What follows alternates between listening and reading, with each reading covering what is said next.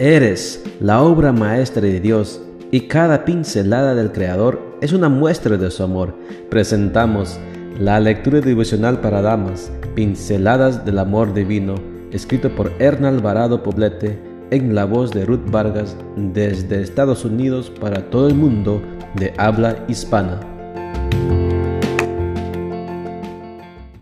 Muy buenos días querida amiga. El Señor te bendiga y te guarde.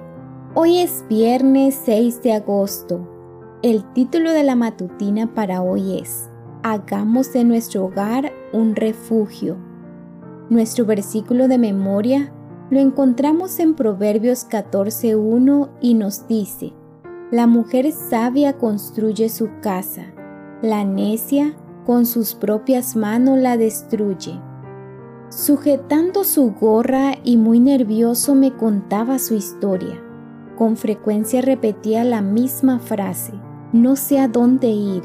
Finalmente, con la mirada triste me dijo, en la escuela no tengo amigos, me va mal en las clases y cuando salgo de allí lo que menos deseo es ir a mi casa.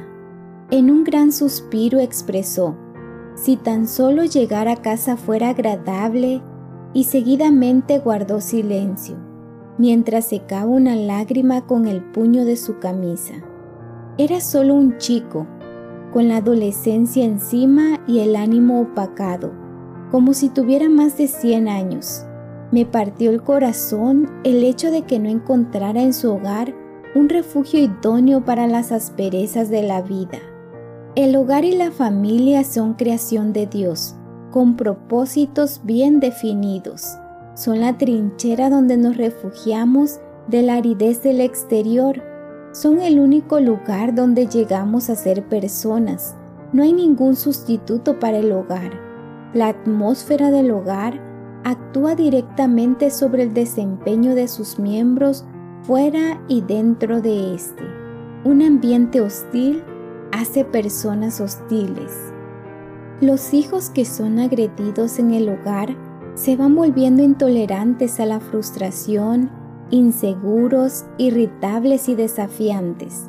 Al contrario, un hogar donde reina la cordialidad, el buen humor y la tolerancia provee a sus moradores tranquilidad, deseos de agradar a los demás, empatía y espíritu servicial. Por eso, hagamos de nuestro hogar un refugio donde todos se sientan seguros y aceptados. Como ves, es una trascendencia vital. Para ayudarte a hacer que esto sea posible, aquí tienes las siguientes recomendaciones que puedes guardar en un lugar visible para tener siempre conciencia de ellas. Evita enfocarte solamente en los defectos de los miembros de tu familia Aprende a elogiar los aciertos y a corregir los errores con firmeza, pero con misericordia. Expresa gratitud con frecuencia. Cuida lo que dices y haces, sobre todo cuando te sientas irritada. Provee no solo para las necesidades materiales. Expresa afecto en todas sus formas. Ofrece perdón cuando se cometan errores ora en todo tiempo y bajo cualquier circunstancia.